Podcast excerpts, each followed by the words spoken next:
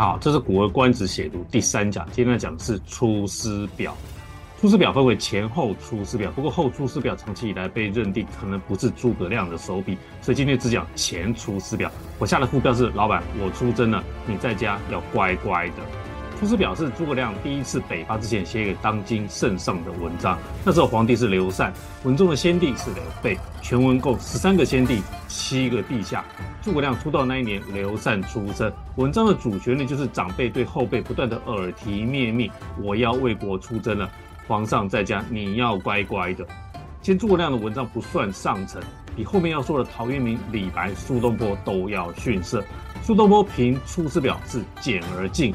直而不是，简尽直是说用字浅白，不是是说不放肆，或者是也可以说直接不拐弯，不用点，不比喻，总之不美。但易读的浅白文字，让《出师表》一样流传千古。有一个说法是，看《出师表》不掉泪就不忠，也没那么严重。全文一共六个忠字。忠这个字在诸葛亮来说是当之无愧，他的一辈子都在为这个字努力到鞠躬尽瘁。因为诸葛亮是为蜀汉累死的，他为蜀汉付出一生，立下做人做事的高标准，带出的下一代却也仅能维持一代人的时间，无法长期割据一方。三国之中以蜀汉最短命，相比曹魏、东吴、蜀汉的综合国力最弱，诸葛亮却五次北伐。举着兴复汉室的大旗，占据了历史的高度，但现实却是以弱击强，以少打。明知构不下，为什么要在六年以内密集北伐呢？也因此，三国的故事以蜀汉最悲剧。人们总是想为明知不可能而为之的勇气，欲举同情之类，沉溺在无可救药的悲剧情怀中，试图抓住舔着伤口的深切痛感及快感。诸葛亮写《出师表》的当下，感觉是千百个不放心。为什么叮咛不断？这一年，诸葛亮四十七岁，出道二十一年；刘禅二十一岁，赤壁之战已过二十年，刘备已经死了五年。这五年的三国之间没有大的战事，蜀汉大政都处于诸葛亮之手，专心经营西南，积累物资，储备战力。在公元二二八年的建兴六年，诸葛亮挥军首次北伐。他在第一次北伐前写的《出师表》，写下了他的担心，就像大人将离离家多日。家里面只剩小孩一样，抓着小孩千交代万交代，就怕不在的日子发生意外。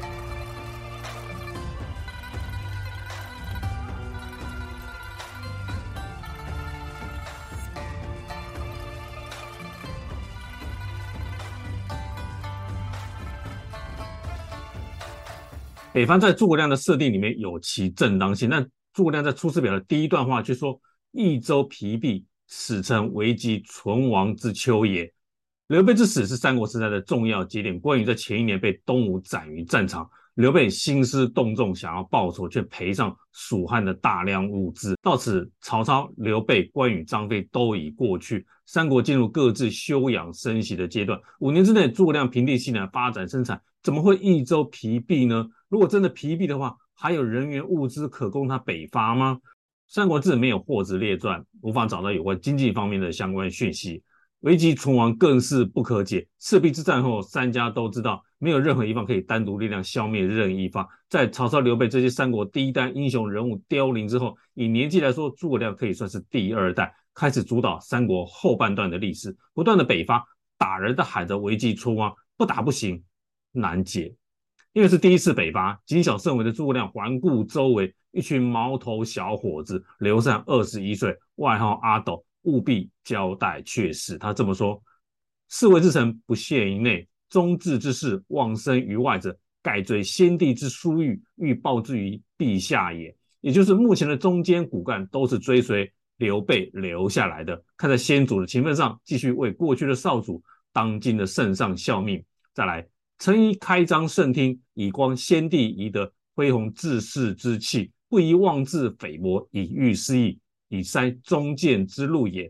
以诚宜起头的这段要有反面体会，圣听是不是塞住了，或自认力小微薄，无法完成中心汉室的言论，或许也应该充斥着周围，所以圣听需要打开。除了诚宜以外，整篇文章还有三个不宜：不宜妄自菲薄，不宜异同，不宜偏私等等，都在前两段。这是告诫殷殷，望之切切呀。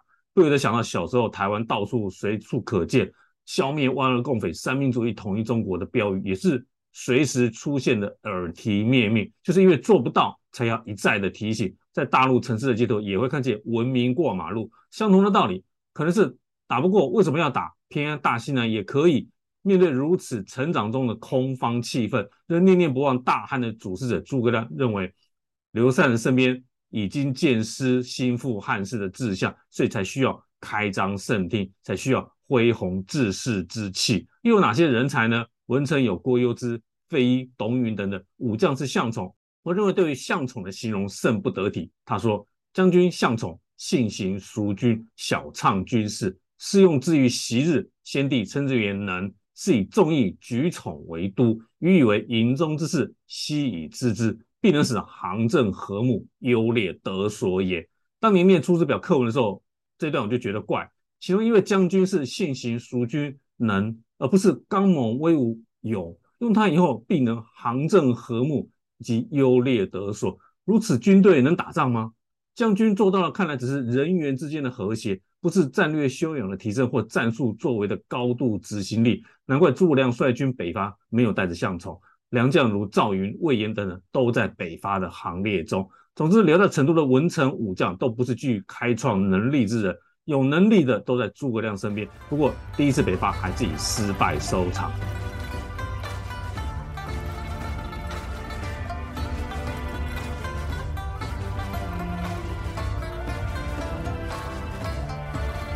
《出师表》里面比较特别是诸葛亮自述出道的过程，本来是臣本布衣，躬耕于南阳，苟全性命于乱世，不求问答于诸侯。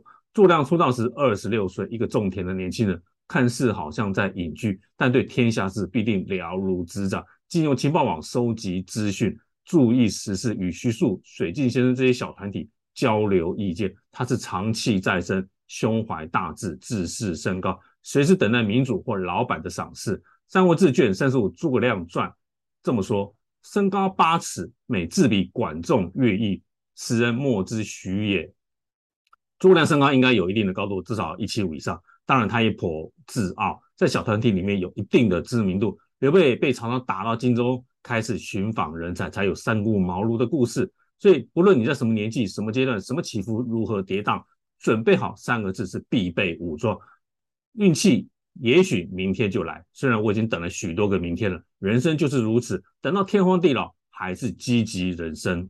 当时刘备四十岁，这是被曹操打得人马溃散难逃之中，没有立足之地。手下虽然有关张赵大将，文臣只有二流的简雍、孙干这些人，仍然是看不到未来，比不上曹操、孙权一线人物的末路人物。所以诸葛亮才在《出师表》里面说：“受任于败军之际，奉命于危难之间。”又败军又为难，先是逃给曹操追，而且是带着几十万百姓逃命。我们现在都将曹操、刘备、孙权放在相同的高度，但在赤壁之战之前，刘备真的只能算是次要角色。如果一步走错的话，可能就没有日后高大形象的刘备了。刘备的谋士先用徐庶，本来用的顺手，被曹操用计骗走，才再用诸葛亮。三顾之下一拍即合。不过也有如《魏略》《九州春秋》这些不太知名的史书记载。是诸葛亮主动向刘备投递履历才获任用的。不论如何，对诸葛亮来说，那个在那个当下，如何认定刘备就是他所在寻找中的明主，没有他心里真正的答案。虽然刘备帐下缺少谋士，很有机会入幕就可以得到高位，但他的出山也不是一帆风顺。刘备团队没有根据地，没有天使投资人愿意赞助钱粮，只有曹操在背后追杀。那个时候的中国大市场的英雄厮杀还不明朗。即使先前已经有了曹操与刘备的煮酒论英雄，但这个段更多的是因为刘备后来出头之后，才得以被史家及文学家予以重彩描绘。其实赤壁战前的刘备兵少没钱，但他有的是有如小强一般打不死的精神，才能在创业的初始阶段不怕失败，一再重来。诸葛亮是建安十二年冬出山，第二年年底赤壁之战。赤壁之战中的孙刘联联军虽然名为联军，实际上是周瑜主事，东吴出力比较大。赤壁之战的功劳应该记在周瑜的头上。诸葛亮在事前出使东吴，说服孙权出兵，并搭上自己的人马，在赤壁之战捞得战果。《三国演义》将诸葛亮写得神乎其技，借东风，草船借箭，又三气周瑜，这都是艺术的创作。实际上，周瑜才是赤壁之战的大功臣，刘备团队只是借着赤壁的战果走上了舞台的中心。如果以结果论来讲的话，诸葛亮说服孙权出兵，才有战后刘备占领荆州，无疑也是一大成功。如果说服不成的话，刘备肯定被曹操所灭，之后就是自借荆州。诸葛亮就在刘备团队坐稳创始成员的位置，因为赤壁之战后可以说是刘备团队的成功 A 轮。不论荆州是借或偷或抢来的，经由对荆州的经营范围大致是今天的湖北及湖南省。从此，刘备就与曹操、孙权一起站在相同高度的历史第一线。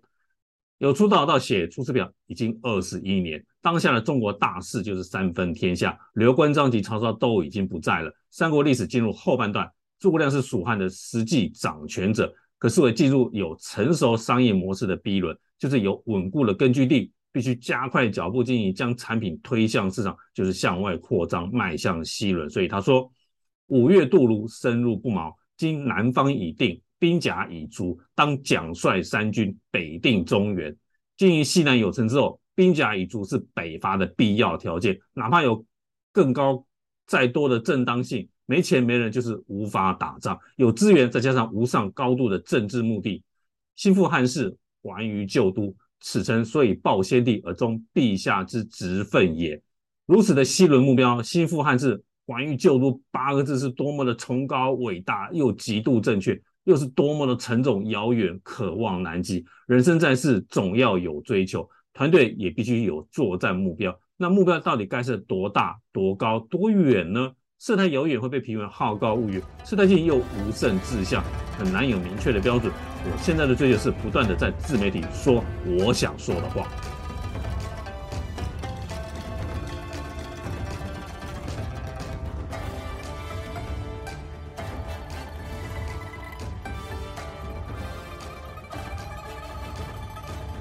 在隆中对里，诸葛亮的大战略是由荆州及益州同时北伐。他的原话是这样子的：天下有变，则命于上将将荆州之军以向宛若，将军身传益州之众出秦川，百姓孰敢不单是胡将以迎将军者乎？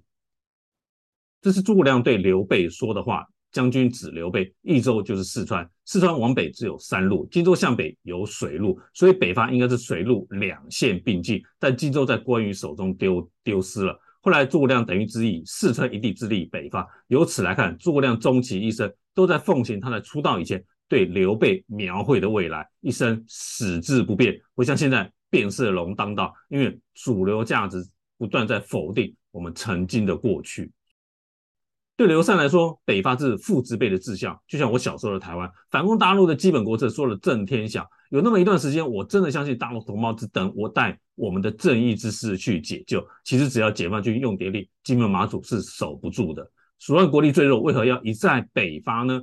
政治正确姑且不论，以诸葛亮为首，刘备带过的一批人很难放下刘备的遗愿，因为国号是汉，一个沉重无比的招牌，抱着延续四百年的大汉尾巴。只能以兴复汉室为基本国策及存在价值，如此才能因为自认正统而具有历史高度。也只有在诸葛亮这一代人作为骨干的时候，才能多次北伐。过了时间，先祖的记忆稍微远去，北方的政治正确或许就不是唯一考量了。毕竟打仗打的是钱，就像现在台湾已经忘了那个演讲必定不要忘了苦难的大陆同胞的那个时代。中华民国就是全中国的代表，当年也是抱着政治正确才有存在的价值。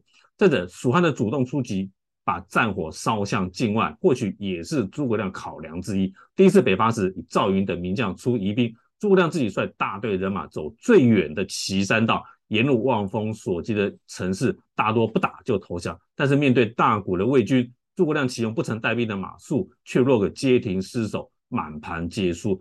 诸葛亮的本意应该是以名不见经传的小人物出奇兵，让敌人看不透、摸不清。结果看错人，失败收场。原本第一次北伐成功几率应该是最大的，因为当时久无大型战事，彼此之间底细不明。蜀汉经过五年的休养及经营，国力也应该是最鼎盛的时候，无奈仍败于小小街亭。接下来四次的规模也不小。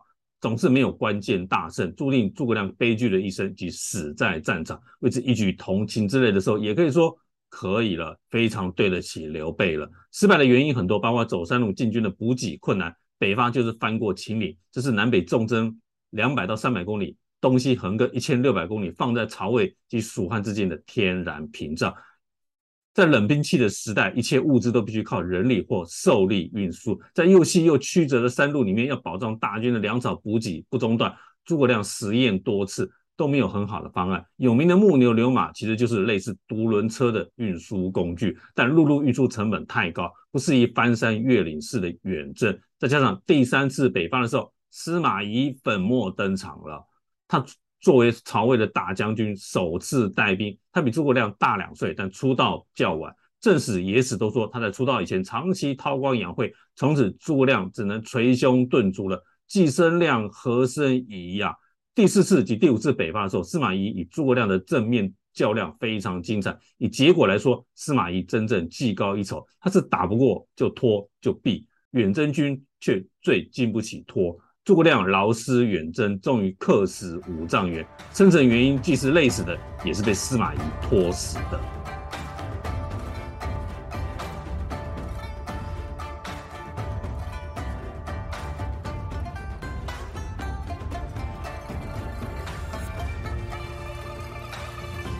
三国的故事经由《三国演义》千百年来的渲染，蜀汉已经在你我的心中占据着正统地位，同时带着悲的色彩，又有许多种悲。首先是带着明知不可为而为之的傻劲，忘掉后不知终点的勇往直前，如愚公移山，如学习佛师，神话或寓言都是用来鼓励人们的教材。真正身体力行需要不可想象的坚韧毅力。你曾经坚持过什么呢？做一件你爱做的事情，收藏二十年，运动三十年。我当兵时作为步兵，双脚万能。稍当起泡，流汗流到绿色军装，满布白色线条，那是盐巴。走到忘了身体，忘了麻痹的我在干嘛？全是意志力在指挥着我的身体。曾经五天走两百五十公里山隘行军训练，身上至少十五公斤装备，那是对于体能及意志力的无情考验。有经历才有体悟，所以对于诸葛亮的傻劲，不是怜悯，不是未达终点的叹息，是对于丢掉为什么坚持到底的深情致意。再是蜀汉作为国家的悲，国力最小，人口应该也是最少，人才也最少。一句“蜀中无大将，廖化作先锋”，道尽人才急缺的窘境，或者人才消耗太快。关羽、法正、庞统都死在刘备称帝之前，张飞、马超、黄忠也在刘备称帝之后一年就死。五虎上将只剩赵云，他活到诸葛亮第三次北伐，应该是高寿。不过赵云个人的悲剧是。刘备在世的时候始终没有封侯，他在他在刘备的身边仅次于关羽、张飞。五虎上将里面只有赵云未封侯。蜀汉后期的将领还有魏延、姜维等人。姜维在诸葛亮死后也组织过北伐，他是曹魏的降将。史书对于魏延有比较多的肯定，但诸葛亮不信任他，说他天生反骨。魏延与黄忠都是荆州降将，成员之间的派系纠葛也使魏延没有大功。综合来说。诸葛亮不是信任所有的武将，尤其是对于那些年纪较大、曾经跟随刘备，毕竟入幕时间的早晚及战功的大小、加入团队的资历，都会是成员之间彼此较劲的缘由。蜀汉建国以后落户四川，虽然是着力经营发展，但蜀汉的综合国力始终比不上另两个竞争者。四川虽然富庶，四面环山，易守难攻，但是也难以向外攻击。四川首先在战国时代收入秦的版图，在四川大力发展水利建设，如李冰的都江堰。秦国统一中国的过程，四川就是战略物资的大后方。再到楚汉之争，汉中及四川首先被项羽划给刘邦，等于是刘邦的起家资本。不过四川仍然不是政治的重心，直到蜀汉，四川第一次成为一个国家，成都作为首都，诸葛亮欲以此剑指天下。这是背离历史经验的，也不能说历史不曾有过就不可能打破旧例。至少诸葛亮没能走出四川，没能破除历史的困局，承受的评价是：然量才与智容为长，奇谋为短，理明之干优于将略。而所以对敌破执人杰，加众寡不谋，攻守一体，故虽连年动众，未能有克。也就是说，诸葛亮是管理人才，治国。治民优于治军，尤其是战术作为方面，诸葛亮遇到的对手都是当代一等脑袋，如司马懿，还有国力与竞争者相较相差不止一个等级，注定诸葛亮忙到尽瘁于战场。完人不可爱，无论诸葛亮是否真的天纵英才，他是人，不是神。他看到就做到，以四川为根据地，三分天下，算是隆中对的第二阶段，做不到第三阶段的北伐一。悲剧英雄注定必须带着缺憾，不完美的故事供后世我们主角之后，才会有酸甜苦辣。今天就讲到这里，谢谢。